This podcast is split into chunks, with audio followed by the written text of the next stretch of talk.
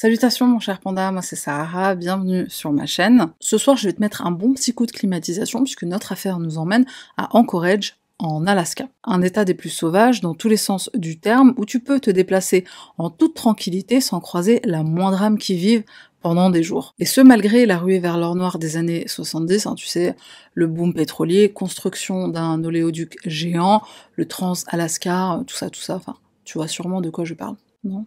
De toute façon, c'est pas le sujet, on s'en fout. La ville d'Anchorage, elle est très animée le soir. On y trouve beaucoup de clubs de striptease, des salons de euh, massage pour euh, soulager les courbatures de ces messieurs. On y trouve beaucoup de prostituées, hein, bien sûr, donc les Alaskans, je sais pas si on dit les Alaskans, enfin les, habitants de l'Alaska, bah c'est clairement pas des mecs qui aiment aller à l'opéra, hein, donc faut forcément le, divertissement euh, qui leur convient. C'est la raison pour laquelle la prostitution est très très tolérée en Alaska, bien plus que dans les autres États. Et donc forcément, ça amène la population qui va avec. Les crimes, les disparitions n'y sont pas rares.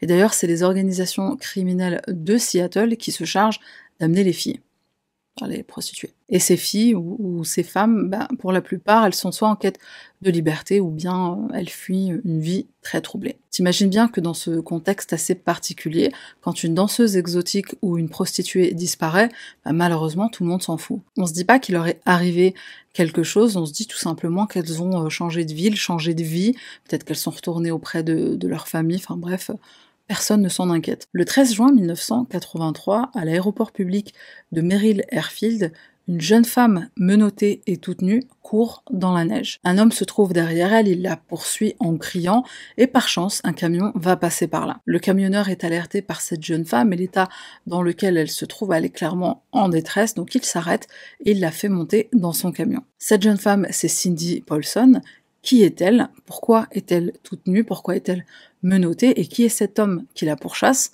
Tant de questions, et les réponses arrivent dans quelques chapitres. Dans la ville d'Anchorage, il y a une petite boulangerie sympa, elle est tenue par un homme très discret et très apprécié par la population locale. Son père, un homme d'origine danoise, était aussi boulanger avant lui. Son père est un homme très strict et très autoritaire, et il allait rendre la vie de notre petit boulanger très rude. Très jeune, il était forcé à travailler très dur, il était forcé à être droitier alors que naturellement il était gaucher. Il faut préciser aussi qu'à l'époque, c'est une pratique qui est très courante, on n'aime pas les gauchers, la main gauche c'est la main du diable, donc on forçait souvent les enfants à user de leur main droite. Notre jeune gaucher souffre de bégaiement, il a une acné sévère à l'adolescence qui va causer les moqueries de ses camarades d'école, surtout des filles. Il va alors trouver refuge dans une activité solitaire dans laquelle il va exceller, la chasse au fusil et à l'arc. Son nom, Robert Hansen. Robert naît le 15 février 1939 dans l'Iowa. Il est l'aîné d'une fratrie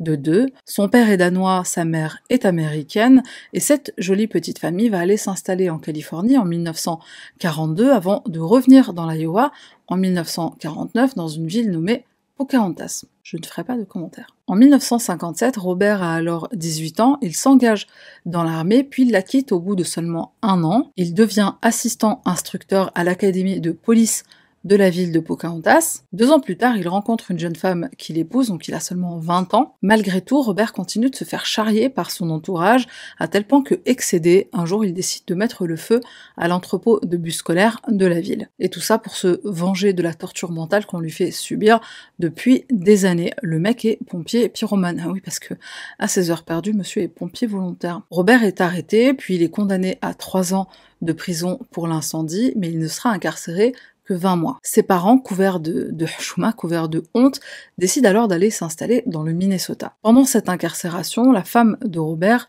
demande le divorce. Quand il sort de prison, Robert essaye de reprendre sa vie en main, et il y parvient malgré encore quelques petits démêlés avec la justice. En 1963, il rencontre une femme qui se prénomme Darla. Darla est enseignante de profession, c'est une femme cultivée, elle est charmante, elle est très pieuse, elle est très croyante et très pratiquante, et sa foi c'est une des raisons qui fait qu'elle rendra visite à Robert pendant sa prochaine incarcération, sûrement avec l'espoir qu'il trouverait la rédemption grâce à son soutien. Le couple décide de s'éloigner de l'Iowa, il s'installe alors à Anchorage, en Alaska, en 1970. L'Alaska étant un lieu de prédilection pour les redémarrages à zéro, Darla et Robert vont avoir deux enfants, Christy et Johnny. Suivant les traces de son père, Robert ouvre sa propre boulangerie et il aura un grand succès auprès de sa communauté. Il propose des produits frais et de qualité, le tout vegan et sans gluten. Non, je déconne. Mais il a vraiment du succès avec sa boulangerie. Il vend de très bons produits. Finalement, le vilain petit canard semble avoir trouvé sa place au sein de la société. non, je déconne, c'est pas la fin de l'histoire, ça aurait été trop bien. Bon, c'est là que ça commence à sentir la merde. Au sein du couple, il va commencer à y avoir des, petits problèmes, c'était prévisible. Les revenus de Darla servent aux dépenses du foyer, aux dépenses de la maison, et les revenus de, Robert, ils servent à, sa petite personne égoïste. Il va s'offrir une licence de pilotage et même carrément un petit avion, et c'est grâce à ce petit avion qu'il va pouvoir se rendre sur ses terrains de chasse favoris. Bon après, il faut dire que c'est quelque chose d'assez courant en Alaska, que, les personnes qui peuvent se le permettre ont un petit avion pour aller chasser. Il y a beaucoup de chasseurs dans le, dans le secteur. Pour acheter cet avion, alors il va pas seulement utiliser ses dépenses personnelles, il va user d'un stratagème, un petit stratagème très bien ficelé. Il fait une arnaque à l'assurance en prétendant qu'on lui a volé ses trophées de chasse, alors trophées qu'il a réellement obtenu, hein, c'est un excellent chasseur. Ça lui a même valu quelques articles dans des journaux spécialisés. Enfin, le mec a quand même des, records enregistrés auprès de l'association de tir à l'arc Pope Young. Je dis ça comme si c'était une association que tout le monde connaissait. Enfin, bon, c'est vraiment une grande association. c'est le truc qu'il faut retenir. De nouveau, Robert fait face à des problèmes avec la justice pour le vol Devdas, je suis en train de travailler. De nouveau, Robert fait face à des problèmes avec la justice pour le vol d'une tronçonneuse dans un magasin. Ah, rien que ça. Là, par contre, on va, on va monter d'un niveau. Moi, je pense que tu t'y attendais sûrement. Robert est aussi arrêté pour l'agression sous la menace d'une arme d'une femme qui s'appelle Suzanne Epperd. Suzanne, c'est une femme que Robert croise un jour en ville. Il la trouve très attirante. Euh, suite logique des choses, il la suit jusque chez elle. Il tente de la kidnapper, mais ses cris vont alerter ses colocataires. Ça veut dire euh, merci mon Dieu. Un matin de décembre 1971, Robert est cette fois dans un café et il aborde une jeune femme qui s'appelle Patricia Roberts. Il la menace de le suivre avec son arme à feu, elle monte à bord de son véhicule, il l'emmène ensuite au lac Kenai où il va la torturer et la violer. Bien qu'il ait menacé de la tuer elle, son fils, puisqu'elle a un fils et aussi euh, toute sa famille, tout le reste de sa famille, mais il finit par l'amener à Anchorage et lui rend sa liberté. Patricia se rend ensuite au commissariat où elle va faire un dépôt de plainte et un mandat d'arrêt sera alors émis à l'encontre de Robert Hansen après qu'elle soit parvenue à l'identifier sur des photos. Juste pour information, quand les policiers lui ont montré des photos de, suspects potentiels, c'est des hommes qui avaient tous le même gabarit, euh, les mêmes vêtements, quasiment les mêmes vêtements, les mêmes lunettes, et elle a quand même réussi à pointer du doigt Robert sans aucune hésitation. Malheureusement pour la jeune femme, les poursuites à l'encontre de son agresseur vont être abandonnées. Pour quelle raison? C'est une excellente question.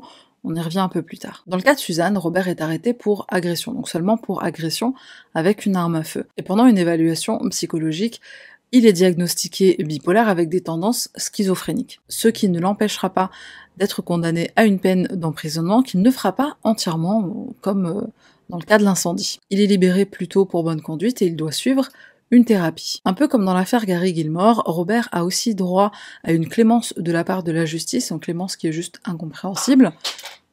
Il bénéficie de remise de peine quasiment à chaque fois qu'il a affaire aux autorités, quasiment chaque fois qu'il commet des crimes pour lesquels il est condamné et donc euh, pour lesquels il doit passer par la case prison. Darla, la femme de Robert, elle viendra quand même lui rendre visite en prison et ce, malgré euh, les violences verbales qu'elle subit elle, et que ses enfants subissent aussi, enfin leurs enfants. Darla dira plus tard que même si elle se doutait que son mari allait voir des prostituées, bah ça n'allait pas plus loin. La pauvre, elle pensait vraiment que, que emmener Robert à l'église, ça allait finir par le, le, ramener sur le, sur le droit chemin. Sauf que l'église de Robert, bah, c'était pas celle de Jesus Christ. Après sa dernière incarcération, Robert décide de changer de cible. Suzanne et Patricia, c'était des personnes lambda, choisies un peu au hasard et plus par opportunité que par stratégie, mais Robert il est malin, il en a sous la caboche. Donc il se dit qu'il faut adopter un schéma qui lui permettra de rester discret et de ne pas se faire prendre. Comme je le disais plus tôt, quand une prostituée disparaît, tout le monde s'en fout, donc Robert fera des travailleuses du sexe ses prochaines proies. Avance rapide de presque 10 ans, nous sommes le 17 juillet 1900. Près de la route d'Eklutna Lake, soit environ à 45 km au nord d'Anchorage, des ouvriers vont faire une découverte macabre. La dépouille est en si mauvais état qu'il est presque impossible de l'identifier. Les médecins légistes déterminent que la mort a été causée par une arme blanche. La police procède à une reconstitution faciale à partir des os du crâne et cette reconstitution sera diffusée un peu partout. Malheureusement, ils n'auront aucun succès, personne ne reconnaît la jeune femme et on décide de surnommer cette victime Annie Eklutna. Donc Eklutna, c'est le nom de la route sur laquelle elle a été retrouvée. Maxine Farrell, une des policières de la brigade criminelle, est la première à remarquer que certaines de ces travailleuses de la nuit qui disparaissent ont peut-être un lien entre elles. Alors certes, il y a certaines prostituées qui partent et puis qui finissent par revenir, ou bien qui rejoignent leur famille, etc.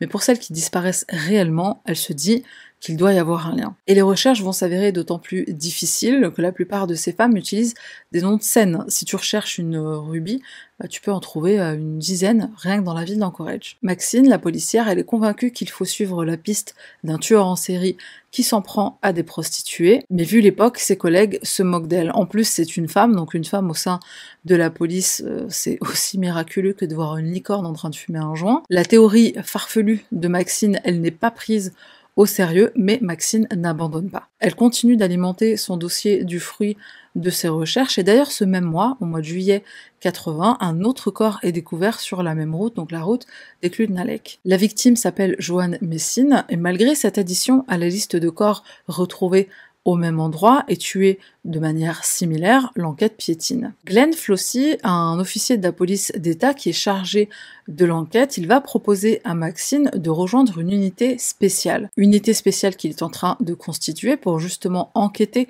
sur les meurtres de toutes ces femmes. Enfin, on s'accorde pour dire qu'il s'agit bien de l'œuvre d'un tueur en série. Malheureusement, la hiérarchie de Maxine refuse qu'elle soit transférée. Hein. donc décidément, les prostituées, c'est pas les seules victimes dans cette affaire. Maxine décide de donner tous les documents qu'elle a réunis à Glenn en espérant qu'il puisse arrêter le ou les responsables de tous ces meurtres. Deux ans plus tard, soit en septembre 1982, des chasseurs vont découvrir un autre corps près de la rivière Knik. Ce corps sera identifié grâce à une empreinte dentaire, tout comme celui d'une autre victime, Sherry Moreau. Sherry était une danseuse topless qui avait disparu un an auparavant. Elle a été abattue de trois balles dans le dos et ce qu'on trouve étrange, c'est qu'il n'y a pas de trou sur ses vêtements. Ça veut dire qu'elle a été abattue alors qu'elle était nue et on l'a ensuite rhabillée. Peut-être parce qu'il faisait froid. Au mois de juin 1983, Robert va proposer à une prostituée qui s'appelle Cindy Paulson la somme de 200 dollars en échange d'un euh, massage buccal. Cindy accepte et elle monte à bord du véhicule de ce qu'elle pense être un client comme un autre, sauf qu'à peine à bord de la voiture, Robert la menace avec une arme à feu. Il l'emmène chez lui, dans son sous-sol, et il va la violer et la torturer sur une peau d'ours. Ours euh, que, attention, il a chassé lui-même. Le lendemain matin, il annonce à la pauvre Cindy qu'il va l'emmener dans sa cabane dans les bois. Ne t'inquiète pas, lui dit-il, j'ai déjà emmené des femmes là-bas, tu n'as rien à craindre, j'en ai déjà emmené sept autres et tout s'est bien passé. C'est ça, oui. Cindy, à ce moment-là, elle comprend tout de suite que ces sept femmes, c'est pas des collègues de travail qui ont accepté de, jouer le jeu et qui ont accepté de suivre ce taré. Elles n'ont pas survécu. Elles ont été tuées des mains de Robert. Elle le pressent. La famille de Cindy, à cette époque, ils sont en Europe pour y passer l'été. Donc Robert va ensuite l'amener chez elle. Il va la séquestrer et la violer chez elle. Il va continuer de la torturer et de la violer. Ensuite, il va décider de l'emmener en avion dans sa cabane dans les bois, dans sa cabane à viande. C'est à ce moment-là que Robert se rend à l'aéroport de Merrill Airfield, donc Cindy est à bord de la voiture, elle est menottée, elle est attachée. Il commence alors à charger, euh, va savoir quel, quel matériel dans son avion, donc de la voiture à son avion, et pendant ce temps-là, Cindy, dans la voiture, elle voit une issue possible. Alors que Robert est occupé dans son avion, elle parvient, tant bien que mal, à passer de la banquette arrière au siège passager, elle ouvre la porte et elle court nue et menottée dans la neige. Avant de s'échapper, de la voiture, elle va faire un truc que personnellement j'ai trouvé juste incroyable, puisque étant donné la situation dans laquelle elle était, voilà, enfin elle a quand même pensé à faire ça, elle a quand même eu assez de sang-froid pour faire ça. Elle laisse délibérément ses chaussures à l'intérieur de la voiture pour que la police ait une preuve de ce qu'il s'est passé. Alors elle était nue, mais euh, elle portait quand même des chaussures, donc je j'ai pas trop compris le truc. Peut-être qu'il lui a laissé euh, je sais pas porter, peut-être qu'il a laissé porter des chaussures parce qu'il y avait de la neige et parce qu'il faisait très froid. Mais en tout cas, ce que je sais, c'est que elle a laissé une de ses chaussures ou sa paire de chaussures à l'intérieur de la voiture pour la police. Pendant qu'elle est en train de courir, elle croise donc le chemin d'un camionneur qui, ironie du sort, s'appelle aussi Robert. Et à sa demande, le gentil Robert va la déposer dans un motel. Ensuite, il reprend la route du travail. C'est lui qui va contacter la police pour les informer de ce qu'il s'est passé. Il va leur dire à quel motel il a déposé la jeune femme. Quand la police arrive, il lui enlève les menottes, il la réconforte comme ils peuvent, hein, elle est clairement en état de choc. Cindy est emmenée à l'hôpital pour être soignée si besoin et aussi examinée puisqu'elle a été violée. Donc on espère euh, récupérer un échantillon ADN. Enfin un échantillon de sperme parce que je crois qu'à l'époque l'ADN euh, ça, se faisait pas encore. Mais avec le sperme, je crois qu'on pouvait récupérer au moins le, groupe sanguin. Alors qu'ils sont en route vers l'hôpital, ils vont passer devant l'aéroport Merrill Airfield. Et Cindy va reconnaître l'avion de Robert. Donc euh, bingo, euh, on sait qui c'est. La police va frapper chez lui et Robert va totalement coopérer avec eux. Il accepte de les suivre au poste et de répondre à leurs questions. Hein, bien sûr, une de leurs premières questions concerne Cindy. Il va répondre qu'il n'a pas fait appel à une prostituée le jour en question, et quand il procède à une fouille de son domicile, il ne trouve aucune preuve matérielle, si ce n'est des armes, des fusils, des munitions, sauf que ça n'a rien d'étonnant, puisque le mec est chasseur comme beaucoup dans la région. Aucune des armes que Robert possède ne correspond au calibre des balles qui ont été retrouvées sur les victimes. Donc bien sûr, l'enlèvement de, Cindy et euh, son, évasion qui a permis d'attraper euh, Robert, bah, on a tout de suite fait le lien avec toutes les prostituées qui ont été assassinées. Donc on ne retrouve rien au domicile de Robert. Si seulement la police avait bien fait son travail, ils auraient retrouvé l'arme dont Robert se servait pour abattre ses proies. Oui, parce que l'arme, elle était bien là. Tu ajoutes à ça le fait que Robert soit un citoyen modèle, on se dit qu'il a juste eu affaire à une prostituée qui coûtait trop cher. La police va clore le dossier en se disant que voilà, Cindy c'est juste une prostituée qui est dégoûtée, qui est vénère que son client ait refusé de payer ses prestations, au prix en tout cas qu'elle demandait. Robert quitte le commissariat fleur au fusil et l'enquête va rester en suspens pendant des mois aux grandes dames des policiers qui sont persuadés de sa culpabilité. En fait, la seule personne qui pensait que Cindy c'était une prostituée qui coûtait, euh, qui coûtait un peu trop cher et qui avait juste les boules, c'était le chef de la police. Cindy, elle retourne à son travail et le sergent Flossie, qui fait partie des personnes qui, qui croyaient en son histoire, qui ont cru la version de Cindy, bah, il se dit que ce serait bien de garder un œil sur, euh, sur elle, puisqu'elle pourrait s'avérer être un témoin crucial. Le 2 septembre 1983, c'est-à-dire trois mois après l'enlèvement de Cindy, un autre corps est retrouvé sur les rives de la rivière Knick, rives sur lesquelles on avait déjà retrouvé un an plus tôt le corps de Sherry Moreau. Cet autre corps, cette nouvelle victime, est identifié. Il s'agit de Paula Goulding, une danseuse qui venait de débuter dans le métier. Lors de l'autopsie, on remarque le même modus operandi que pour Sherry, Abattue nue et rhabillée après son meurtre, une douille de calibre 223 est aussi retrouvée. Paula avait rencontré Robert au club, il lui avait alors proposé la somme de 200 dollars pour un rendez-vous. Il faut savoir que Paula, elle détestait le métier qu'elle exerçait, ce métier de, danseuse, et elle a vu en Robert une échappatoire. Elle l'a trouvé très gentil, très attentionné. Robert lui avait proposé de rester chez lui le temps, euh, le temps qu'elle se retourne, si je puis dire. Sa femme et ses enfants étaient absents à ce moment-là, donc c'était euh, c'était le moment idéal. Malheureusement, il en a été autrement. Paula, une fois arrivée au domicile de Robert, elle est menottée, attachée, elle est également violée et elle s'envolera à bord de son avion vers son destin funeste. Aidé par le fameux John Douglas, le pionnier du profiling criminel, l'enquête va reprendre de plus belle. En octobre 1983, il convoque de nouveau Robert au commissariat pour l'interroger. Le sergent Flossie, le procureur et les policiers vont préparer une petite mise en scène pour mettre la pression à Robert. Ils vont disposer bien en évidence des piles de dossiers avec son nom, ils vont mettre en évidence aussi une carte qui retrace l'itinéraire entre le domicile de Robert et l'endroit où il racolait les prostituées, et ils mettent aussi en évidence des photos. Malgré ça, Robert va continuer à nier les faits, il va maintenir que c'est un gars, euh, ce qu'il y a de plus gentil, de plus normal et de plus respectueux. Certes, il a eu des problèmes par le passé avec des femmes de petite vertu, mais c'était uniquement une question d'argent, donc rien de très grave. Le sergent Flossie, il est en PLS face à ce boulanger qui connaît euh, très bien les ficelles du mensonge et qui ne craint pas euh, un pain dans la gueule. Pain la gueule. Ouais. Notre sergent ne se démonte pas, même si Robert continue de nier et même si ils n'ont aucune preuve matérielle pour l'inculper. Pendant l'interrogatoire de Robert, des équipes de la police vont fouiller son domicile à nouveau sous les yeux terrorisés de ses enfants et aussi de sa femme Darla. Maxine, la policière, hein, dont on se rappelle, un super policière, elle est présente aussi. Vu sa connaissance du dossier dans les moindres détails, elle pourrait reconnaître un objet ayant appartenu à une des victimes et notamment les bijoux que portaient certaines des victimes. Finalement, dans le grenier, un des agents va trouver dissimulé derrière une plaque d'isolation des fusils, dont un qui est de calibre 223. Ce calibre correspond à deux victimes, Paula Goulding et Sherry Moreau. Donc on se rappelle que c'est les, victimes près desquelles on avait retrouvé une douille de calibre 223. Donc décidément, euh, les douilles, c'est le point faible de Romer. On retrouve aussi caché dans le grenier un petit sac qui contient des bijoux. Donc probablement euh, des petits trophées, des trophées de ses victimes, un classique du tueur en série. Et là, les policiers vont retrouver une carte, une carte d'aviation sur laquelle il y a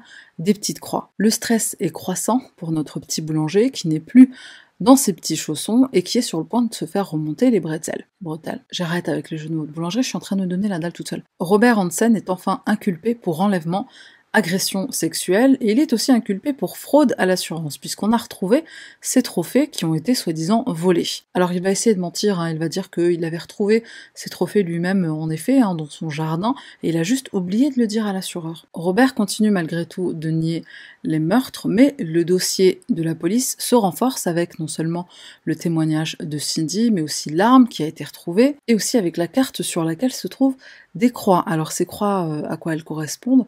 Elles correspondent aux endroits où Robert a enterré certaines de ses victimes. Le problème, c'est qu'il y en a beaucoup plus que ce que la police pensait. Il y en a plus que ce que Robert pensait lui-même, en fait. Et autre chose qui va renforcer le dossier de l'accusation, c'est l'ami de Robert qui va se rétracter.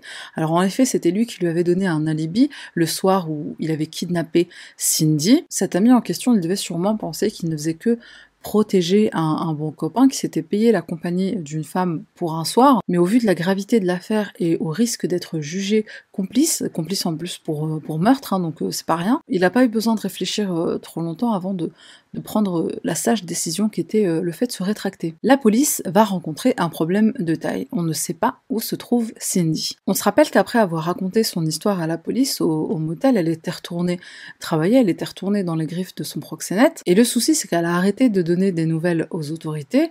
Sans prévenir le sergent Flossie, elle est partie de l'endroit où il savait qu'elle se trouvait. Elle a été paniquée par la à comparaître qu'elle a reçue. Donc, euh, citation à comparaître au tribunal pour le procès. Le problème, c'est que sa vie est en danger. Robert veut voir ce témoin gênant disparaître, commence alors une course contre la montre pour retrouver Cindy. Pendant plus d'une semaine, elle est introuvable et elle finit par contacter le sergent Flossie. Elle lui indique qu'elle se trouve dans une maison de passe. Flossie décide de constituer une petite équipe pour aller récupérer Cindy et s'assurer que tout se passera bien, hein, puisqu'on se doute bien que son Mac euh, n'est pas content du tout. Cindy, elle rassemble ses affaires et elle suit les policiers dans un endroit sûr. Au pied du mur, Robert ne peut plus nier les faits. Il va donc négocier ses aveux. Il négocie ses aveux complets en échange d'une discrétion médiatique pour protéger sa famille. Le 27 février 1984, Robert Hansen est déclaré coupable pour quatre des meurtres. Il est déclaré également coupable pour l'enlèvement et le viol de Cindy Paulson. Il est condamné à 461 ans de prison sans possibilité de libération conditionnelle, hein, c'est-à-dire perpétuité. Le chasseur est enfin mis en cage, ou plutôt le monstre est enfin mis en cage, puisqu'en effet, à partir de là, Robert va confirmer les soupçons des policiers quant à la, carte et, et, toutes les croix qu'il y avait dessus. La police, en compagnie d'un Robert presque joyeux, va retourner sur les scènes de crime et ils vont trouver d'autres corps. Le 24 avril, ils retrouvent le corps de Malay Larsen près du pont Knik. Ils retrouvent aussi le corps de Sue Luana près de la rivière Knik. Le lendemain, c'est au tour de Linfrey près du lac Horseshoe. Le 26 avril, on retrouve Teresa Watson dans la péninsule de Kenai et Angela Federn le même jour au Figurate Lake. Le 29 avril, on retrouve Tamara Pedersen à 1 km du pont Knik. En fait, c'est un peu comme, euh, t'as vu quand tu as ton sushi préféré, tu vas tout le temps manger là-bas. Lui, c'était la même chose avec le, pont Knik, la rivière Knik et, euh, tu sais, cette route-là, quoi. Il, allait là-bas pour... Euh, pour faire ses dépôts. Le 9 mai, on retrouve le corps de Lisa Futrell, donc ça fait 9 au total, où sont les autres? Il y a par exemple Andrea Altieri dont le corps ne sera jamais retrouvé, pourtant Robert confesse son meurtre.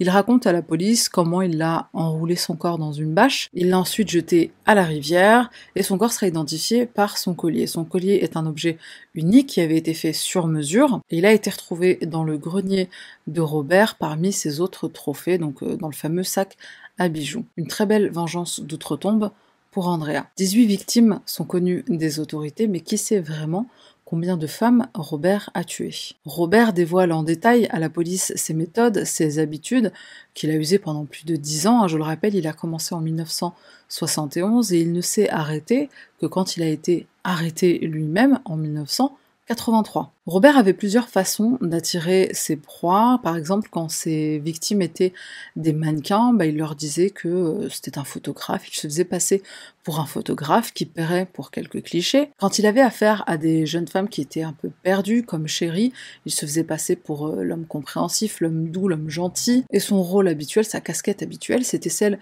du client qui, euh, bah, qui avait besoin d'une prostituée. Il s'assurait toujours qu'elle venait seule, et puis sous la menace d'une arme, il les emmenait chez lui, soit dans un motel pour les torturer et les violer. Ensuite, il leur bandait les yeux pour euh, leur faire faire un petit tour en, voiture ou bien en avion. Il se rendait soit dans des endroits euh, reculés, dans des endroits isolés, ce qui est très facile à trouver en Alaska, ou bien il les emmenait dans sa cabane à viande. Alors comme son nom l'indique, c'est une cabane qui lui servait à accrocher euh, la viande qu'il chassait, donc et les animaux et les, les femmes aussi. Pour certaines de ses victimes, il les séquestrait à l'intérieur de cette cabane, donc elles étaient encore vivantes. Ensuite, il les libérait dans la nature et il les laissait courir, il les laissait prendre une longueur d'avance. Ensuite, il les chassait avec son fusil comme du gibier. Une fois la proie abattue, Robert déplaçait le corps et il s'en débarrassait en l'enterrant dans une petite tombe de fortune dans ses endroits préférés. Pour expliquer tous ces meurtres, Robert va expliquer à la police que quand il était jeune, il a été dépucelé par une prostituée et ça s'est très mal passé. C'est la raison pour laquelle il visait ces femmes qu'il considérait comme des femmes dévergondées, des femmes qui n'avaient d'importance ni à ses yeux ni aux yeux de la société, des femmes qu'on paye pour avoir le contrôle de la situation. C'est d'ailleurs cette obsession pour le contrôle qui le poussait à tuer. Robert, il laisse entendre que ses victimes, elles ont une responsabilité dans leur sort. Il explique que, comme certaines se défendaient, bah, ça finissait par déraper. Selon ses propres termes, hein, ça, ça dérapait. Cette explication n'a absolument aucun sens. Robert purgera sa peine à la prison de haute sécurité de Lewisburg en Pennsylvanie. Alors pourquoi la Pennsylvanie? Se faire incarcérer en dehors de l'État d'Alaska faisait partie de ses négociations avec la police. Comme il avait tué pas mal d'employés de la pègre, bah, sa vie elle était en danger. Je le rappelle, les prostituées de Anchorage, elles étaient fournies par la mafia de Seattle. En gros, il avait peur de se faire tabasser. Par contre, en 1988, il est renvoyé dans une prison en Alaska où il finira ses jours. Il meurt en 2014 de cause naturelle. Et qu'en est-il de la pauvre Darla, cette femme pieuse qui a eu le malheur d'épouser un démon, malgré une certaine discrétion de la part des, autorités, bon, ils ont quand même respecté leur, part du marché, mais Darla, elle ne va pas échapper à la vindicte populaire. Et pourtant, elle ignorait absolument tout des horreurs qui ont été commises par son mari. Enfin, elle savait qu'il allait euh, prostituer, mais euh, elle était loin de s'imaginer qu'il chassait les femmes, en fait, qu'il les chassait dans, la nature et qu'il les tuait, qu'il les enterrait. Elle finit quand même par demander euh, le divorce. Bon, il y a des limites, faut pas exagérer. En tant que chrétienne, bon, normalement, elle n'a pas le droit de, de divorcer, mais là, Je pense qu'on peut faire une exception. Darla va finir par quitter euh, Anchorage, elle quitte l'Alaska, elle retourne en Arkansas, où elle est originaire, avec ses enfants. C'est principalement pour préserver ses enfants. Cindy, la survivante, donc comme je le disais, elle est retournée pendant un temps dans la rue, mais elle a fini par en sortir. Plus tard, elle participera même à l'élaboration du film Frozen Ground, film qui est sorti en 2013 avec Nicolas Cage dans le rôle du sergent Flossie et John Cusack dans le rôle de Robert Hansen. Alors j'ai pas vu le film, on m'a dit que bon ils avaient pris quelques libertés sur certains faits, mais il paraît que dans l'ensemble c'est pas trop mal. Je disais en début de vidéo que Robert n'avait pas été inculpé pour l'enlèvement de Patricia Robert, c'est la raison est simple, en fait il a collaboré avec les autorités. Le deal avec la police, bah, il était juste magnifique, hein, puisqu'on l'a laissé partir euh, sans conséquence. Il y a vraiment beaucoup de similitudes, euh, j'ai trouvé beaucoup de similitudes dans cette affaire avec celle de Gary Gilmore. Donc euh, c'est enfin, tous les deux des hommes qui ont réussi à passer entre les mailles du filet quand il était question de, purger une peine de, prison. C'est clairement ça qui leur a permis de, devenir tueurs en série. Si Robert avait euh, fait des peines de prison plus longues, et si on avait cru Cindy au moment où, les faits s'étaient passés, je sais pas, est-ce qu'il aurait tué autant? Est-ce qu'il a vraiment commencé en 1971 C'est ça la question que je me pose.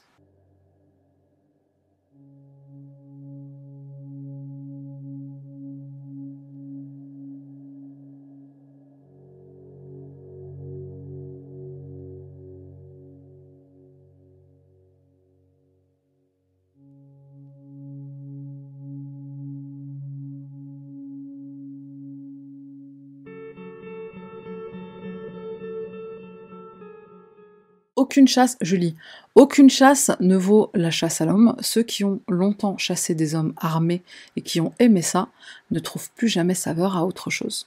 Alors cette belle citation, elle est de qui à ton avis? Tu es loin de te douter de qui elle? Va pas chercher sur Google quand même, triche pas. Évidemment, c'est pas de Robert Hansen, hein, sinon ce serait trop facile. Donc mets la réponse en, commentaire si tu sais de qui il s'agit. Et quant à moi, je mettrai la réponse sur, euh, Instagram, donc n'hésite pas à me follow sur euh, IG. Voilà, c'est tout pour moi. Merci d'avoir regardé cette vidéo jusqu'à la fin. Merci aux personnes qui sont abonnées. Pour celles qui ne le sont pas, bon, ça coûte rien. Merci aux personnes qui sont membres sur la chaîne. Et quant à nous, bah, on se retrouve la semaine prochaine pour une nouvelle affaire.